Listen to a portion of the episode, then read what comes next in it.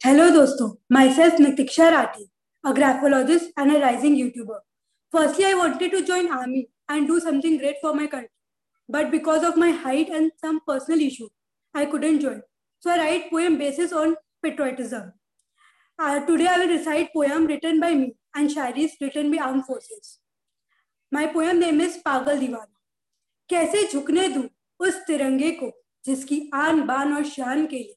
शहीदों ने शहादत को गले लगाया हँसते हुए, जिसकी गरिमा की रक्षा कर दे गए वो कुर्बानी, हँसते हुए। कैसे भूलू उस मिट्टी को जिसकी कण कण में बसी हो शहादत की दास्ता? जो साक्षी हो उन वीरों के कुर्बानियों की।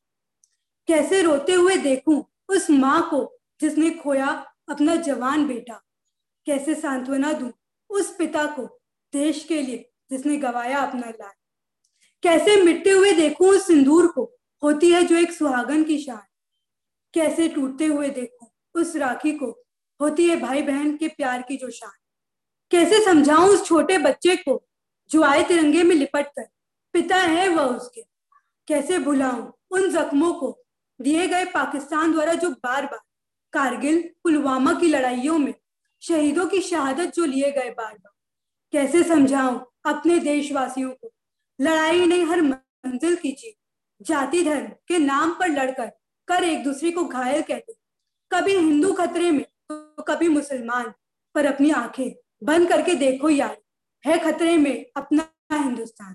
Now shayari return by arm forces जमाने भर में मिलते हैं आशिक कई, मगर वतन से खूबसूरत कोई सनम नहीं होता।